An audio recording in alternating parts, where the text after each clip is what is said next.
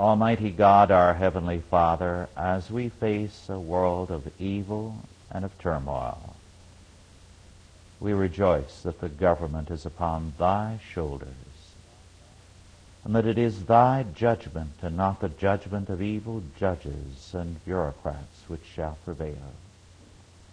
Give us grace to walk in this faith and with a holy boldness, knowing that greater is he that is with us and in us than he that is in the world. Strengthen us now by thy word and by thy spirit, and make us zealous in thy service. In Jesus' name, amen. This morning we shall continue with our study of the Sermon on the Mount, and we'll read through what we studied the last time Matthew 5, verses 1 through 20. Matthew 5, verses 1 through 20. And seeing the multitude, he went up into a mountain, and when he was set, his disciples came unto him, and he opened his mouth and taught them, saying, Blessed are the poor in spirit, for theirs is the kingdom of heaven. Blessed are they that mourn, for they shall be comforted. Blessed are the meek, for they shall inherit the earth.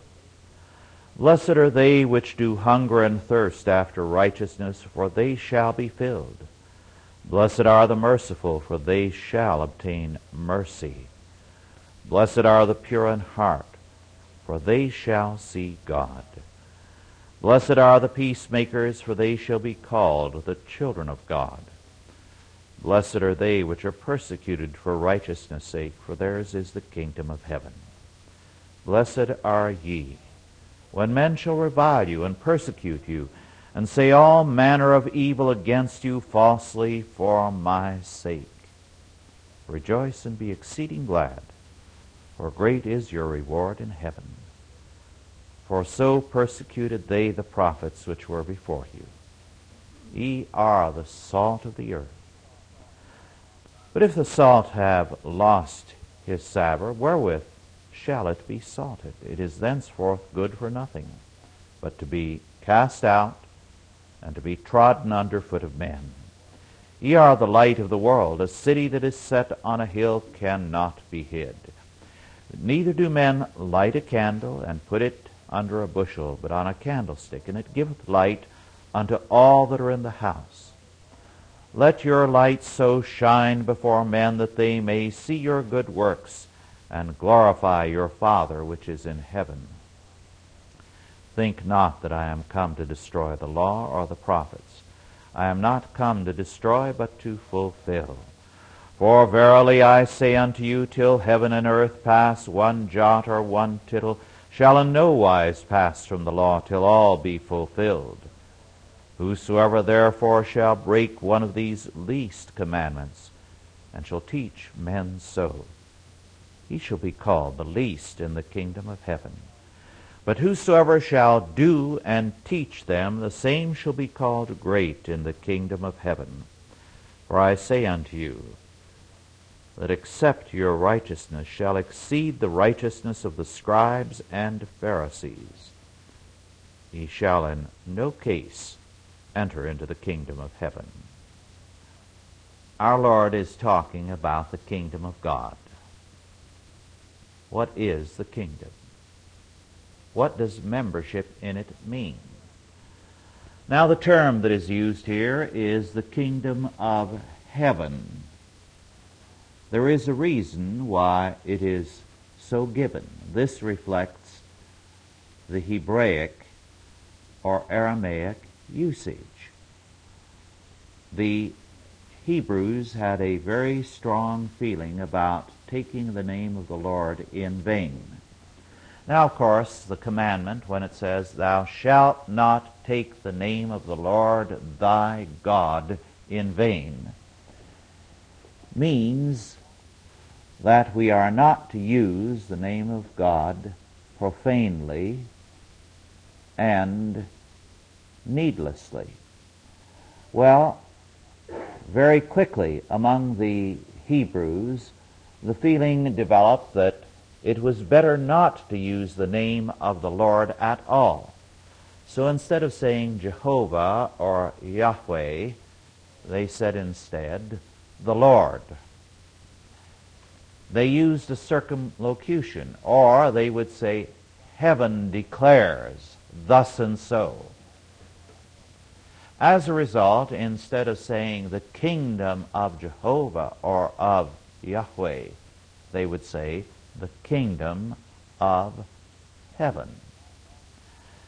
Matthew, writing out of a strongly Hebrew background, and writing especially with a Hebrew or Jewish audience, does not use the word God. Now, elsewhere in the New Testament, where what is written is aimed more at Gentiles or Jews and Gentiles alike, we read kingdom of God. But here, for this particular reason, Matthew says the kingdom of heaven. But he's not talking about what is in the other world, but about what is God's realm here or anywhere. Now, we saw last time that our Lord began by saying, Blessed are the poor in spirit, or in modern terminology, the idiom means, Blessed are they who feel their spiritual need, for theirs is the kingdom of God. When you feel your spiritual need, then you've taken the first step and you are the Lord's, and He will lead you into the faith. He will lead you into citizenship in Him. Then we are indeed the blessed meek. And you remember, I pointed out that meek in its original, the Greek word that is used here, means in its origin broken to harness. It doesn't mean mousy. It means strong but broken to harness, useful. And that's the difference that Christ makes. We are no less strong the day after our conversion. But now we are the meek. We are the broken to harness. So that our strength now is better. It has a focus, a function, and we can accomplish that which the Lord ordains. Now, having in the Beatitudes laid down the condition of blessing or happiness or prosperity, our Lord goes on to say, Ye are the salt of the earth. Now, salt is a very important thing in any culture, but never more important than it was until a century or so ago. Salt was used to preserve foods. Now, I lived in California on a farm before electricity. I was living thus in the same kind of world that our Lord was talking about and talking in. Now, in the summer, and those were horse and buggy days, cars were new, and farmers, very few had them. It was a big event when a neighboring farmer had a car. Farmers hitched up their horse and buggy and came from miles around to see that big blue Studebaker. Well, what did you do in those days? Did you hitch up every day to go and buy fresh meat? No, you went to the store in town once a week. How then did you get along? How did you have meat? If you had chickens, you killed them, but apart from that, how did you have meat? Well, you depended on salt. Salted meat in a barrel or you bought salted herrings, which in those days were very cheap food. You had a barrel of it in the uh, cellar, and you took it out and you soaked it in fresh water overnight, and then most of the salt would be gone, and you could use it. So that salt was comparable in its utility to refrigeration today. Now, that's the meaning of salt that our Lord has reference to. Ye are the salt of the earth. Without salt, the meat that people had to eat in the Mediterranean world, a hot area, would corrupt. It would become unfit to use. Salt, thus, is, in its historic function, a preservative. And the Lord is saying, All right, you, my people, you who are the blessed meek, the tamed of God, you are the salt of the earth, and you are what keeps the world from becoming corrupt. If you become corrupt, the whole world becomes corrupt. And the world will decay. It will take its logical course. I've often used as an illustration because I think it's so apt the subversion in this country during Washington's and Adams' administration. Our army then was very small, and the entire federal government, apart from Congress, which was just a handful at that time, would have fitted into two rooms with space left over. The army was next to nothing. I know that at one time the U.S. Army was actually down to 500 men. The number of subversives in this country sent over by the French Revolution was enormous. The amount of money they had was probably equal to or greater than the federal budget. If ever a country should have been subverted and overthrown, it should have been then, this country. But it wasn't. Why? It wasn't the number of subversives that made the difference, nor the amount of funds they had. The fact was that most people then in this country were God fearing men. And all those subversives couldn't do a thing.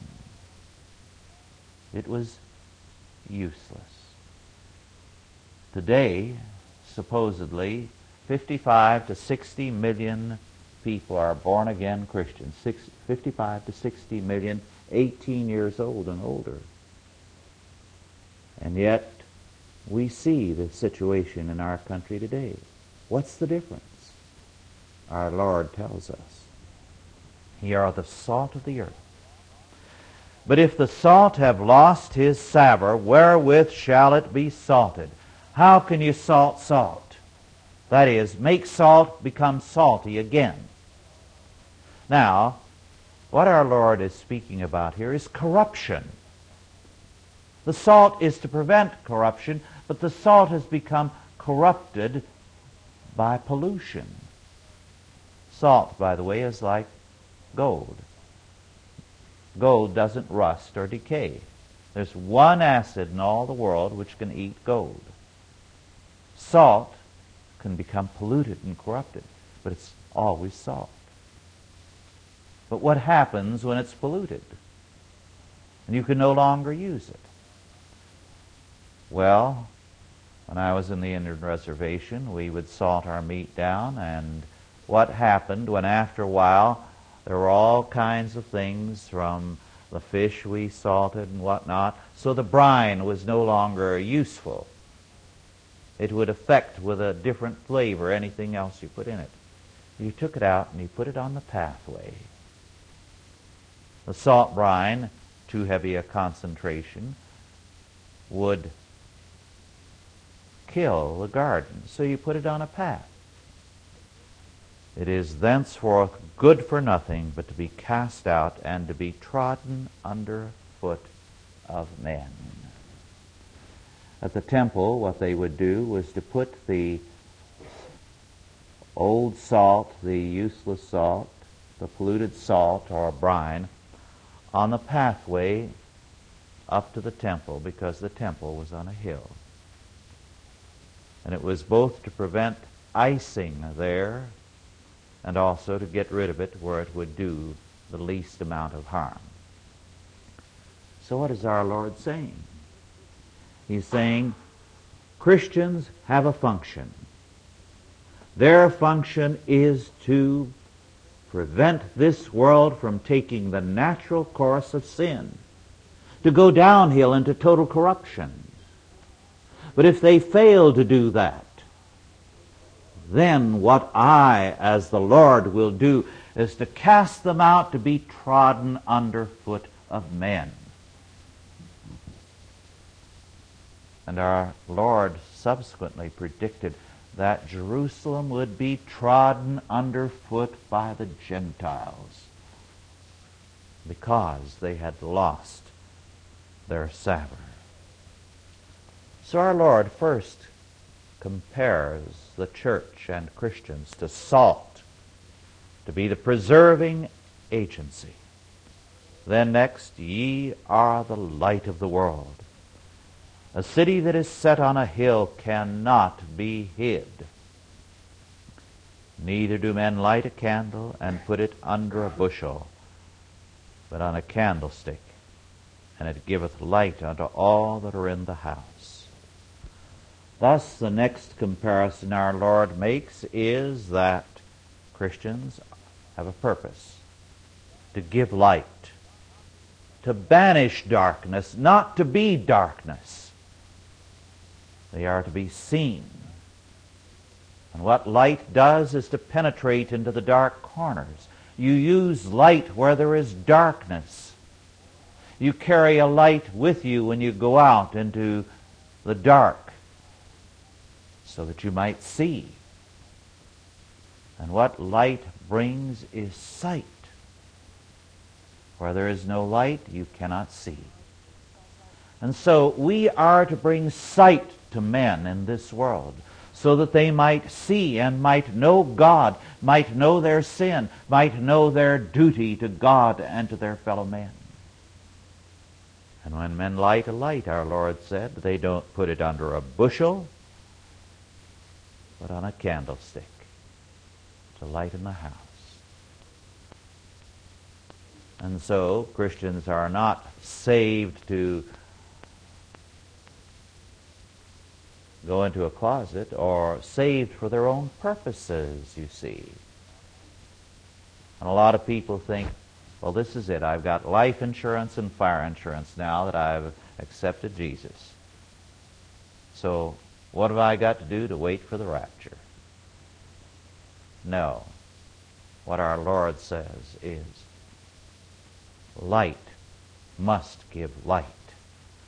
And so our purpose is not to be saved for our sakes, but for the kingdom of God, to serve the functions of that kingdom. It's very interesting that our Lord uses two images, salt and light.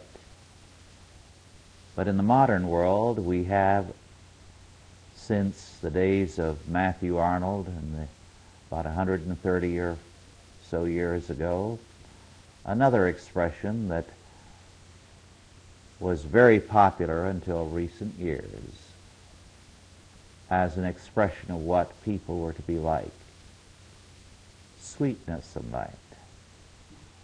Sweetness and light. In other words, a very different concept. A sugar-coated idea. As someone once told me, a Christian is somebody who never hurts anybody's feelings which was a way of telling me I was not a Christian. That was the whole point of the remark. The person, by the way, was not a Christian.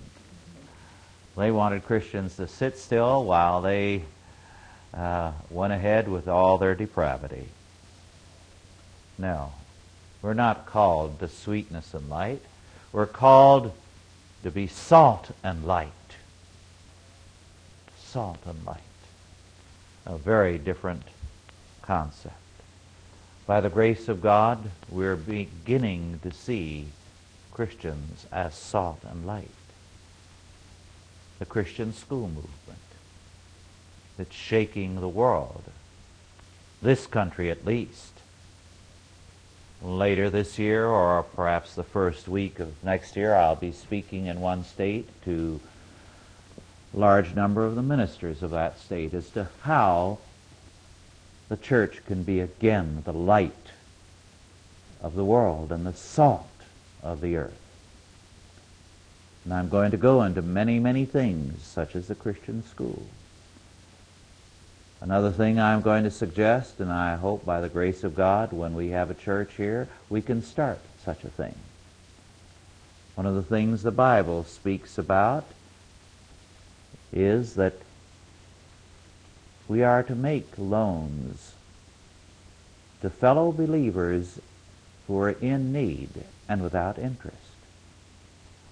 Well, we should have a deacon's fund, to set up a loan fund that members of Christ's body can draw on in time of need and repay without interest. One church, the Chalcedon Presbyterian Church of Atlanta, where I may be speaking in two, three weeks again, has already set up such a fund. And it has functioned beautifully.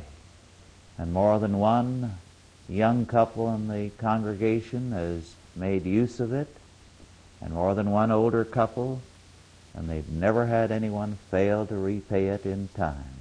It's been a real blessing. And people have donated as they're able to that fund.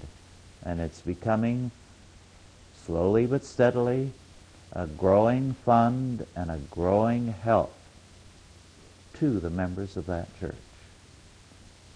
Now that's what it means to be the salt of the earth and to be a light.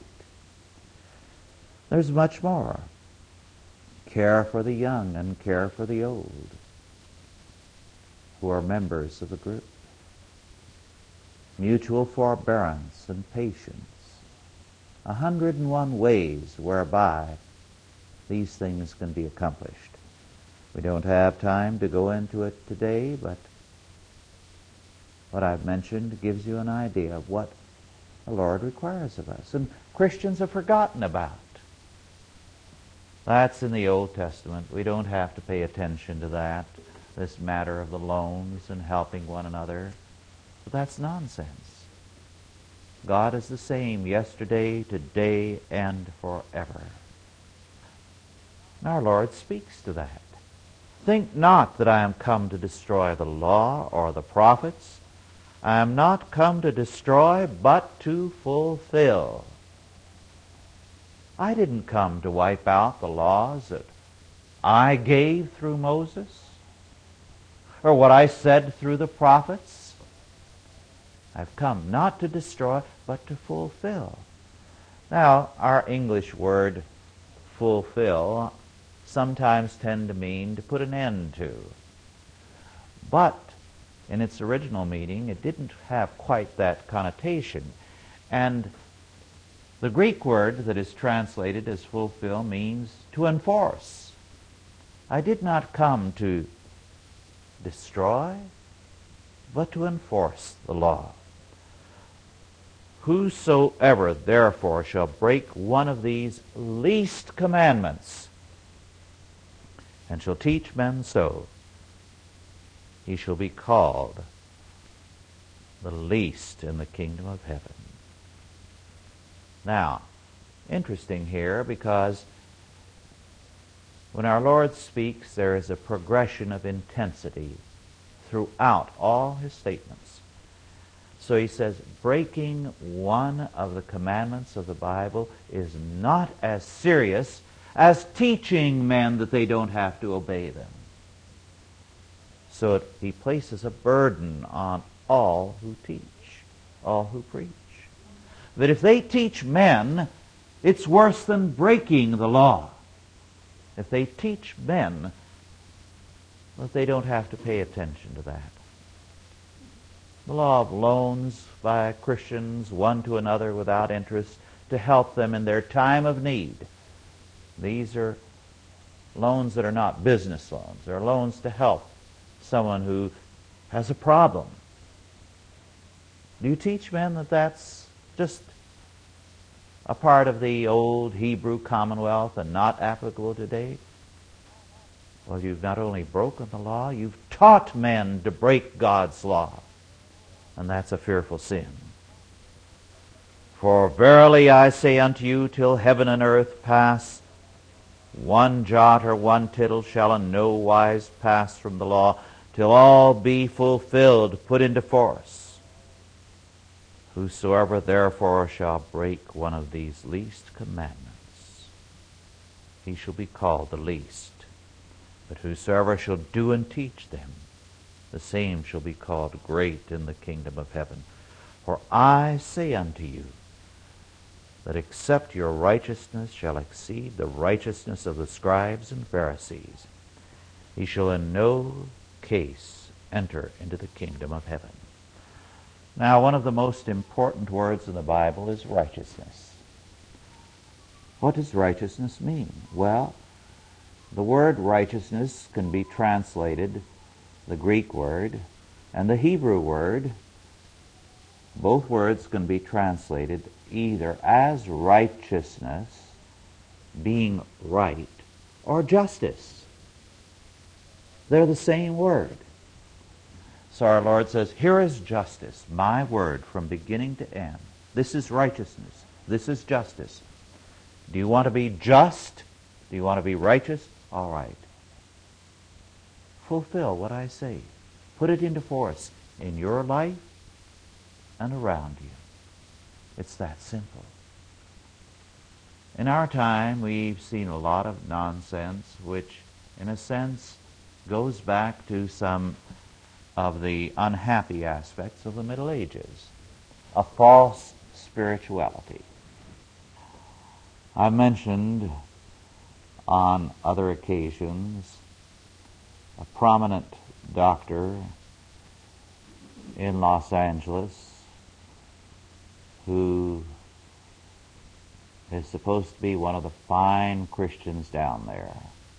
I think he's a perfectly useless one, if he is one. He certainly is least in the kingdom. And what is that, his idea of being a Christian and being righteous?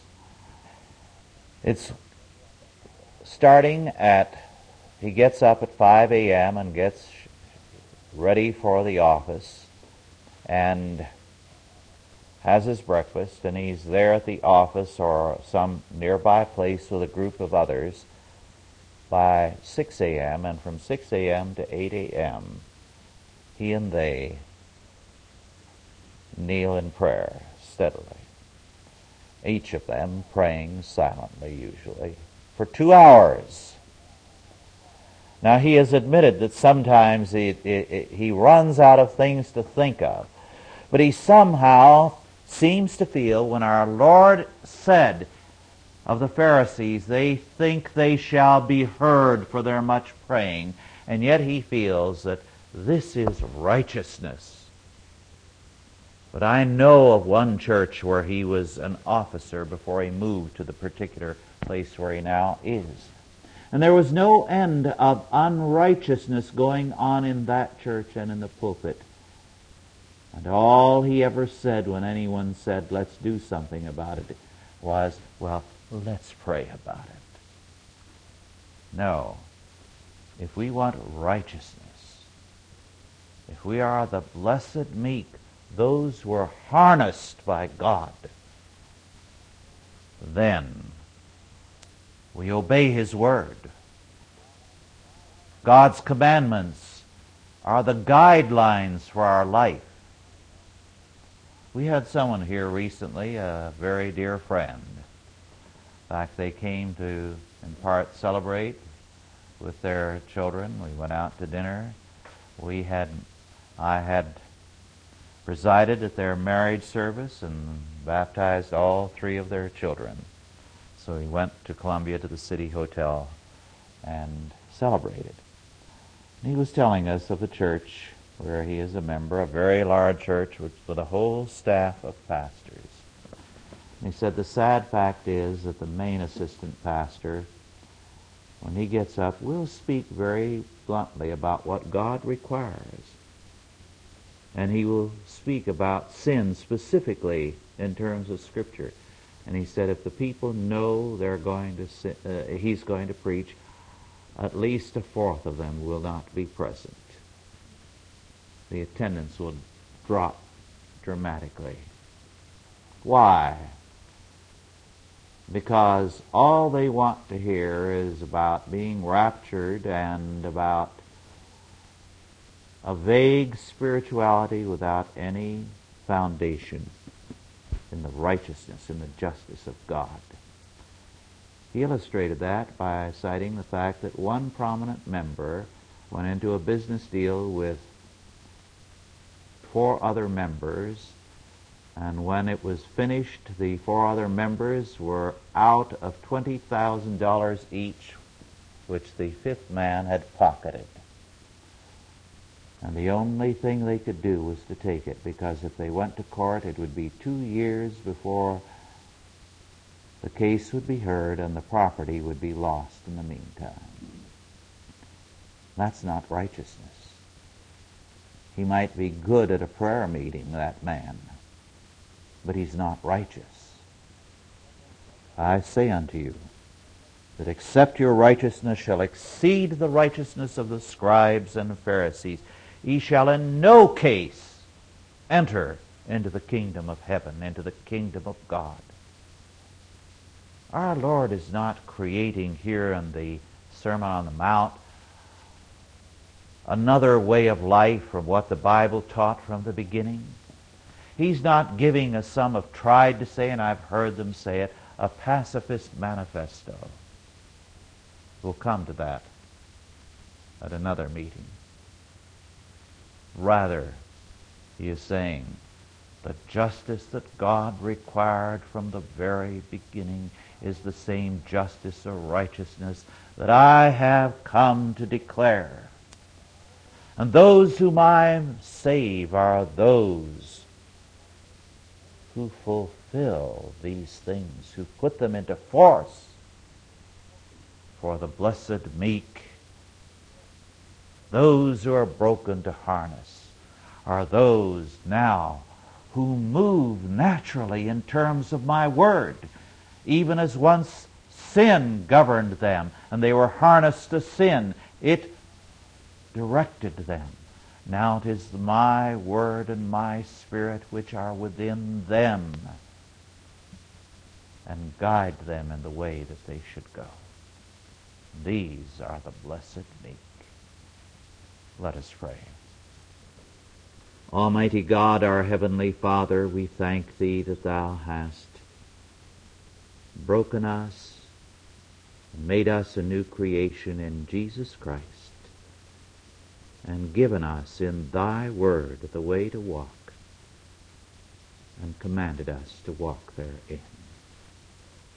We thank Thee that by Thy grace we can be salt and light Make of us, O Lord, a beacon light of grace to all the world, and all those around us, and to our loved ones.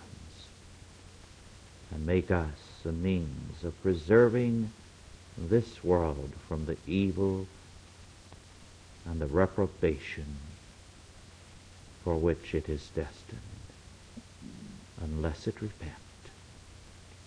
Make us strong, O Lord, by thy word and by thy spirit. In Jesus' name, amen. Are there any questions now? Yes.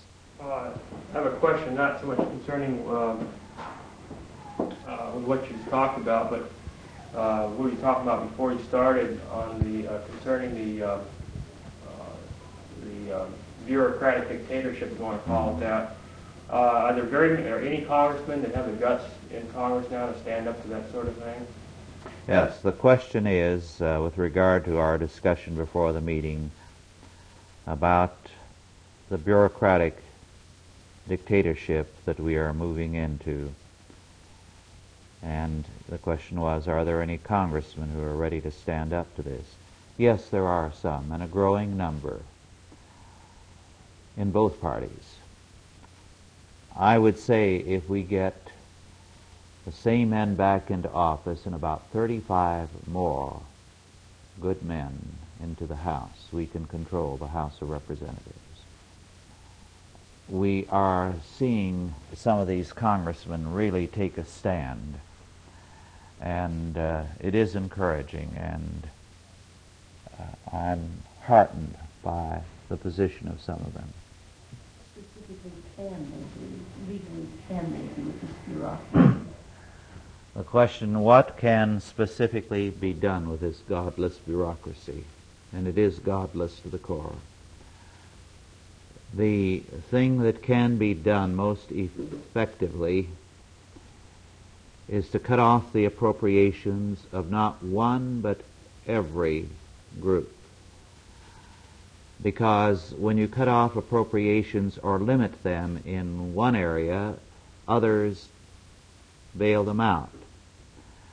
Uh, some of us know Dick Deemer, who was with our group in Westwood for a few years, and his work was with the Navy and the Pentagon. At the time, uh, Dick was at uh, Port Hueneme, the naval base, and it was closed down by cutbacks and economy moves but it continued to function. Why? Because it was merely quietly transferred to another division and operated there. And this is the way the bureaucracy works. They may be competing with each other when they have the funds, but if there's a threat from Congress, they work out all kinds of legal dodges, technically closing down one thing so uh, the economy move has supposedly been affected, but another agency which has the funds or reserve funds will take it over. So it's going to take a very thorough root and branch operation to do it. It isn't going to be done quickly. It's going to take a lot of work, but it will take men who believe that salvation is not by the state but by the Lord. Yes. What is the, the present situation with the uh, Californians for Biblical Morality? How, how's that organization progressing? Californians for Biblical Morality is progressing very well. And uh, the uh, amount of letters they have been able to engender on for example, these two measures has been excellent. They haven't had a recent report out, so they haven't been able to get uh, mailing to the governor. Uh, but they are growing, and their influence will become stronger with each passing year. Any other questions or comments? Well, if not, then we will meet again and continue our studies at our next meeting.